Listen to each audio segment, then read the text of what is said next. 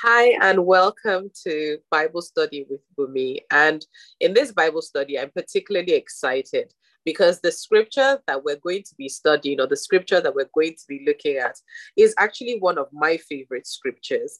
Um, and I was saying to the ladies who are in the room with me for Bible study that the Holy Spirit literally put this scripture on my heart as I was about to start Bible study. Because today was one of those days where I couldn't settle on a particular topic.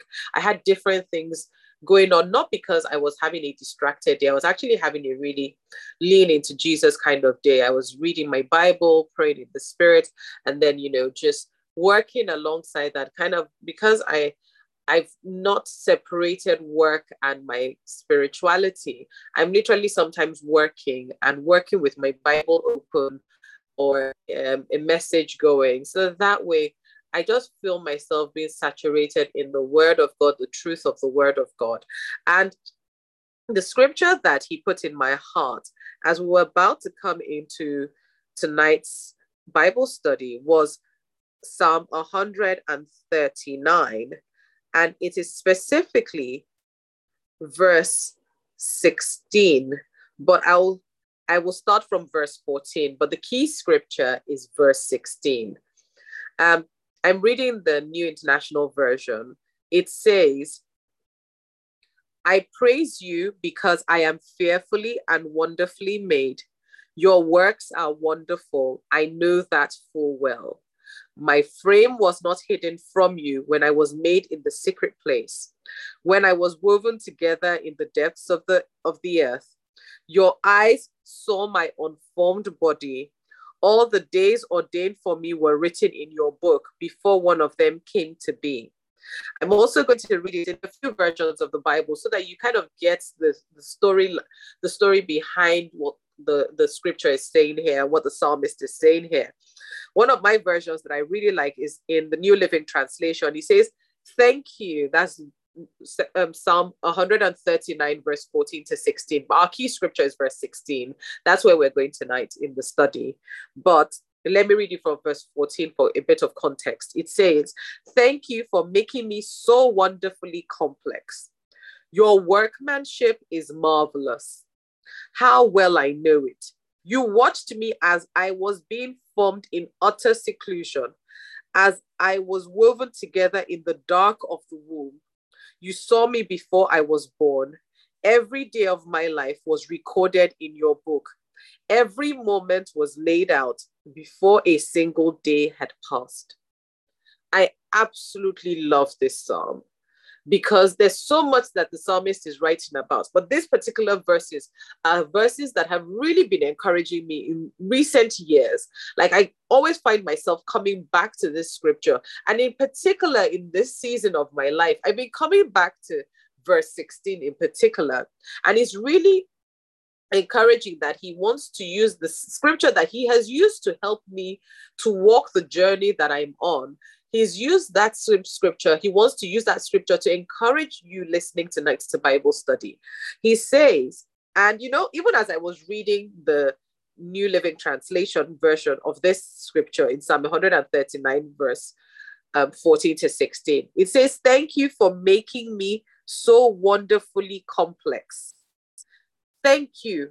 Like the psalmist paused enough to think, you know, the way that I am, God did a work and I need to thank him. And that's something that you should thank him for. Thank you for making me wonderfully complex. I don't care if someone has told you that you are not pretty enough, you're not smart enough, you don't fit in, and all of that. God made you wonderfully complex for a reason. And you must not despise that. You can't afford to despise the work that God did. You know, when you read Genesis chapter 1, it gives you a, a sense of how God felt when He created you. He, when he made you, when he created you, he finished and then he said he looked at what he had created and it was good. Can I say to you tonight that you are good? You are beautiful. You know, the New King James Version says, You have made wonderfully and fearfully made. Like I God took his time to make me. God took his time to make you. You are wonderfully complex, and it is a beautiful thing that God did. He says, Your workmanship is marvelous. Like by the time you take it apart, the fact that he put my eyes in the way that he puts them, he put my nose. My husband is always talking about my button nose that reminds him of a cute bunny rabbit. Hey, and I keep telling him that his nose is pointed, but hey, that's an aside. Um, you know, he says, Your workmanship is marvelous. How well I know it. Like with intimacy, the psalmist was saying, When I sit and think of everything that you have done, I'm blown away.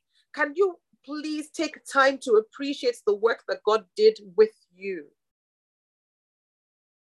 He then says, You watched me as I was being formed in utter seclusion.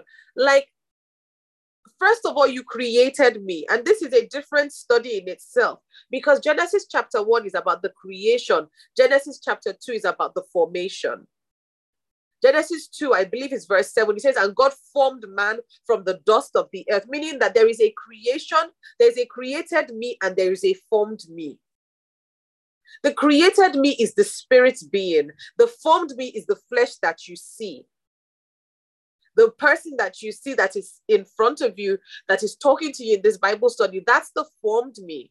But the real me is the created me, the one he made in his image and in his likeness. But then when he took his time to form me, when he took his time to put me together, he didn't make it, he wasn't accidental about any part of me. And I want you to hear me clearly as we're in this Bible study. There is no accidental part of you. There is no accidental part of you. And I hope that that encourages you tonight. And you know, the reason why is because where I was going with this Bible study is about comparison. And you know, but let's get into it. It says, verse 15 of new of Psalm 139, verse Psalm 139, verse 15 in the New Living Translation. He says, You watched me as I was being formed in utter seclusion, as I was woven together in the dark of the womb. Like when God, everything was coming together, He was watching. Like God is still watching today. His word says, I will never leave you, I will never forsake you. There is nothing that's happening in your life at the moment that He is unaware of. He is watching. He says, I will watch upon you with my eye upon you. Like I will look at you and I will consistently look at you. I'm intentional about you so much so that I sat there until every part of you was put together perfectly. He then says in verse 16, You saw me before I was born. Every day of my life was recorded in your book. Every moment was laid out before a single day had passed. Your life is not an accident. Your days are not an accident, but your response to your days will determine whether or not you live out the days that were already laid out for you even before you were born into this world. And you know, it's why you should not compare yourself to anybody else. Because when you compare yourself to other people, what you're doing is saying that the formation that God did and the creation that He did wasn't good, and that the one that He did for somebody else is what befits you. There is no mistake with you. Since You saw me before I was born. Every day of my life was laid out before a moment had passed. Like before I even said cough and speak in the world, it was already set that I was going to cough. And you know, that should reassure you that there is a beautiful script for your life, and comparing yourself to somebody else is comparing yourself to a wrong script. It's why comparison is a mess. For women who are believers, comparison is a mess it will mess you up in ways that you don't want to even begin to think of. You certainly don't want to be comparing yourself to somebody else because that's not the script for your life. That's not, you know, don't compare how you look, don't compare the career path God puts you on. And I'm not saying it's always going to be easy, but I'm saying that there is a script for your life, and comparing yourself with somebody else's is distracting you from the script that is yours. The one that, if you lean into it, will actually make your life such that it's like as if you are in a stream and you are flowing with the current in the direction that the current is going. Every time you look at somebody else's life and think to yourself, I want what she has, what you're doing is saying, I don't want what God has for me. Because what she has is what God has for her, or what she has chosen for herself. Because Deuteronomy chapter 30, verse 19 tells you that today you have choice, death and life. We make choices every single day. And each day you can choose to even, even live in alignment with God's script for your life, or you can choose to compare yourself to somebody else's life and desire their own life and choose their own life. The choice is yours. You have it within you to live an amazing life. He says, every day of my life, meaning that nothing that he is planning concerning you, he is just about to do. It is already done. The thing that you should be doing is how do I live in alignment with what you have already said concerning me? How do I live in alignment with what you have already decided I should be? Well, how do I live in alignment with, with who you said I should be? And you know, when you go into the scriptures, Psalm 119, Psalm 119, verse 6, I believe. I'll check it for accuracy. It says, Then I will not be ashamed when I compare my life with your commands. Basically, I will not be ashamed when I compare my life with your word, with what you have already said. He has a command concerning your life.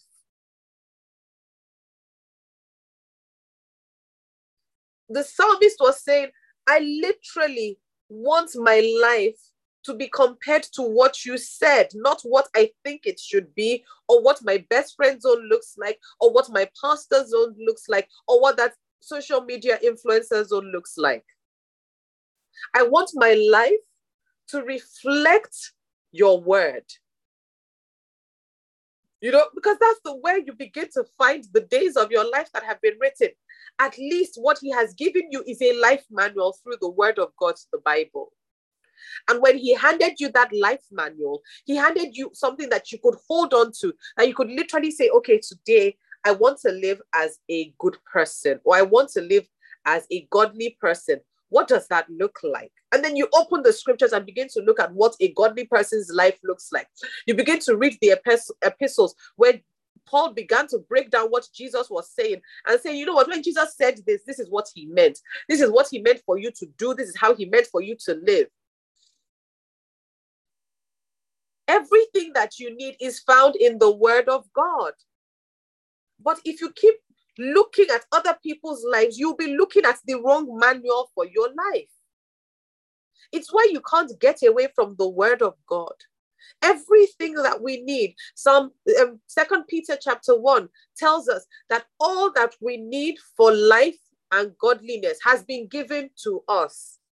Because he says every day of your life was already written out before a day passed meaning all that you need to live out each day to live it out fully to thrive in it to to to be the best that you can be is already available. It's not coming it is already here. And if you if you consistently look in the word, I can guarantee I can stake my life on it because the word of God is true. I can guarantee that if you consistently look in the word of God, you see the days of your life that have been written in his book, you will live it out without stress. The challenge is will you open the scriptures and read them? I was having a conversation with someone today, and you know, I was saying to her that I don't know about other people, but I have decided as a person. Remember, I said that choice is yours. You can choose life or you can choose death. I have chosen life. And choosing life means I consistently put my eyes in the word of God, not because I need God to bless me. God has already blessed me. He says, You have been blessed with every spiritual blessing. The word used there was blessed, meaning it is already a done deal everything that you need to live out the life that God has for you is already available. It's not coming. Guess what you need? You now need to see it manifested in the physical realm. When Jesus prayed in Matthew 6, verse 10, and he said, Let your will be done on earth as it is in heaven, what he was saying is, I already know that there is something set in place. Now I want to see it in the earth realm. And that's a prayer you can pray. I want to see your will in my life. I decree and declare. When I pray, I don't pray as if the thing is coming. I pray as if it is already here. I just want to now see it with my physical eyes. I want to handle it with my hands. If the Bible says that I have all things, then all and that the Lord is my shepherd, I lack for nothing. Then I want to see that every day of my life, there is nothing that I need that I'm lacking in. I don't care if it is food, whether it is groceries, whether it is a house, whether it is a job, whether it is a spouse, whether it's a child. If the Lord says I lack for nothing, then I lack for nothing. That's why I spend time in the Word of God. So I know what I am supposed to have and then what I can call forth. So I'm not calling for stuff that they did not ask me to call for. The challenge is that many of us are praying to God as if the thing is not yet done. But Psalm 139 clearly tells us that the thing that we're looking for is already set in place. The life that you want to live is already set in place. Show me what it is, is your prayer. Show me what it is. Let me walk in it daily and let me live it out. Let it be a manifested reality in my life. Let my reality in the spirit and my reality in the physical, let them align so that that way I am in complete alignment. Jesus constantly was consistently living in alignment. Everything he did was in alignment because he already knew. You know, I was saying to someone, I don't know if it was this Bible study, but I remember having a conversation where I said that for 12 years, Jesus read what they had at that point in time, which was like the Torah and the books of the law. Read it, read it, read it to the point that when he was talking with the Pharisees and the leaders and the Jewish leaders, they were like, dude, how do you know this at age 12? How do you know this at age 12? Because he buried his head in the word of God. Because he knew that everything that he was meant to do, how he was meant to live, what they had said about the Messiah, his mother had told him he was the Messiah. If you didn't know, I'm telling you today that Mary had told Jesus, You are the Messiah. So when you know that you are the Messiah, what do you do? You go and carry everything that is said about the Messiah. So much so that when Jesus was hanging on the cross, and the scriptures had said that he would ask for a drink, so that that way he said, "Give, I am thirsty," so that they would give him a drink, so that scripture that was written concerning him could be fulfilled. For you to live out the days of your life that have already been written, you must consistently act based on what you know in the Word of God. So the word of God must be your bread and butter. It must be what you eat every single day. It must be what you put before your eyes. It must be what you listen to. And you must find teachers who consistently teach the word of God and don't teach you religion. Let's not even go there tonight. You must consistently find teachers who will teach you the clear and unadulterated word of God. Last week, after we finished Bible study, we were just hanging out on Zoom, and ladies were asking me about, you know, some people that they could follow or people that they could learn from. And I started listing out some of the teachers that I have literally been blessed by, where I know I have sat down and tested the word of God, and it has aligned when they teach the word and I go back and read the word because you have a responsibility to go back and read whatever they said. When I go back and read the word, their words are consistent with scripture. Their words are consistent with scripture. And it is really, really important to find teachers who are consistent with scripture, who will teach you the word of God who won't put Jesus plus something else, but will say, no, Jesus and Jesus alone. Who will teach you the word and say, it's the word and the word alone. Who would give you their own opinion, but will literally teach you the truth of the word of God. You must find your teachers. You must find the people that help you to stay in the word of God so that you can literally, when you compare your life and scripture, your life and scripture are in alignment. That when you sit down and say, Holy Spirit, what does my life look like? And He tells you through scripture or through an, a revelation of scripture of how you should live and how you should be, you're like, yes, that's my life.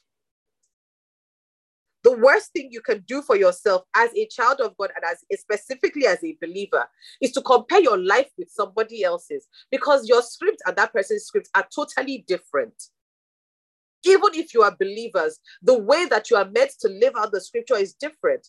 For some of us, we're meant to be doctors. I can't read the scripture as a doctor the same way that someone will read the scripture as a teacher. Like even our specific slants and callings will even help the way that we read scripture.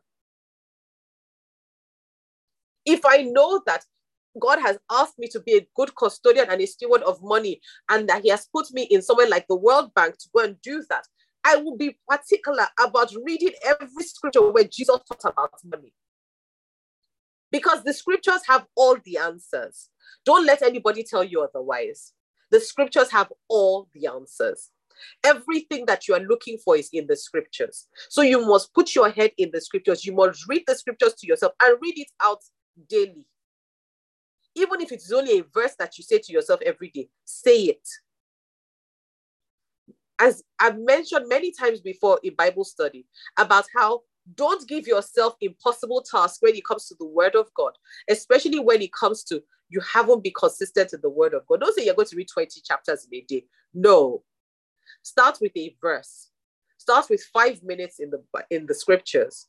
Start with reading the word of God for five minutes, 10 minutes. Before you know it, you'll find that you are reading it for 30 minutes, for one hour. Oh, I'm not sure if I understand what I'm reading. Just write what you have got out of it. You'll be amazed that you'll come back to your notes and you will see that, my goodness, God was speaking to me. God is interested in you living out the days that He has written for you. And He gave you a life manual to compare your life to, and not a person, to look at as the yardstick for your life. It's good if people can encourage us, it's good when people motivate us. But they should motivate us to go into the scripture to find what God has said concerning us. You must be motivated and encouraged to find out what God has said concerning you. And a good place to know what God's desire is for you is the New Testament. Nothing wrong with the Old Testament, but the Old Testament is like a type and a shadow of the real deal. The real deal is the New Testament. If you spend time reading the New Testament, and YouVersion, the Bible app, has loads of Bible plans that you can consistently read the New Testament without anybody's interpretation. Just read the scriptures back to front. I literally have been doing that for about two years now. Read the New Testament, finish it, start again. Read the New Testament, finish it, start again. And literally, sometimes I'll go, okay, the book of John, read it, finish, start again. Why? Because I want to wire my mind to see what my life is meant to look like as, as a believer of Jesus Christ. So that that way, when someone comes to me and says, Oh, are you sure you will make heaven? I'll say to them, I'm already in heaven. Why? The word of God says that he who believes in Christ will have eternal life. He who believes in Christ is united with Christ and seated with Christ in heavenly places. As I'm talking to you right now, I'm functioning from a heavenly place. My body might be present on the earth, but I'm already in heaven. I don't need to make heaven. I've already made heaven. As a living, breathing person who's still alive on the earth. And you know, this is just an aside. Making heaven is not the only goal. It's one of the benefits you get, but it's not the only goal. It is to be restored to the original state. The original state being what God created in Genesis chapter 1 what God created between Genesis chapter 1 and Genesis chapter 2, restored to that place.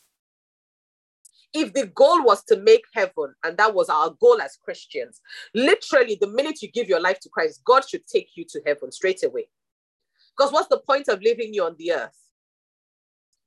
But if he says that every day of your life has been written, your salvation has been written into that story, but you can choose not to accept it. Your prosperity has been written into that story, but you can choose to follow the prosperity of the world and live a substandard life. Your health has been written into it. Even me sitting here today is a testimony of me saying, you know what? I choose the word of God and the word of God alone because the way that I was struggling with pollen and how pollen was affecting my body, I was like, no, my reality and what God has written concerning me is that I'm supposed to be in a constant state of good health. I literally was like, no, I refuse for you. Anytime you see me, if when I go for my walks in the morning, if you see me, I'm usually talking and praying. And literally, one of my prayers in the last week was, I'm going to go for a walk, and I'm going to. I, every time I go for the walk, I'll say to, I'll, I'll be saying out loud, I am not subject to pollen. Pollen is subject to me. You have no effect over my body. I don't care how long it takes my body to align with that statement, but that's my reality in Christ Jesus. That's the life that He has written for me, a life that is devoid of sickness, disease, infirmity, and disorder. A life that is devoid of lack and poverty. It doesn't matter how long it takes for my reality in the earth realm to align with what I know. But if I don't even know, I will continue to live a substandard life in the earth realm. If I don't know, I will continue, I will consistently look at social media influencers and compare my life and say, oh, well, my life is not perfect. I'm not successful because my life is not aligned with what their own life looks like. Can I tell you that success in God's equation is that you lived the life that He told you to live and that you obeyed everything that He told you to do? That is success in God's equation. So if you've been doing everything that God said to you, you should do, you are successful, even if you don't have six figures in the bank. Your life is a life of endless possibility, of unlimited blessings. But you have to spend time in the word, knowing what that looks like. So, my encouragement to you and my charge to you from this Bible study is don't compare yourself to anybody. Instead, as Psalm 139, verse 16 has told us, go to God and say, Every day of my life was already written down. Show me what that day, what those days look like. Open my eyes to see, open my ears to hear. Let me have people that confirm, confirm and affirm what you have said concerning me. And let the scriptures make sense to me so that I see my reality in the word of God. That's my charge to you. God bless you. God keep you. God watch over you. It is well with you, body, soul, and spirit. And my prayer for you is that the eyes of your understanding will be enlightened so much so that you begin to see the scripts that God has written concerning you. That is his desire for you. That is his plan for you. And so shall it be in Jesus' name. Amen.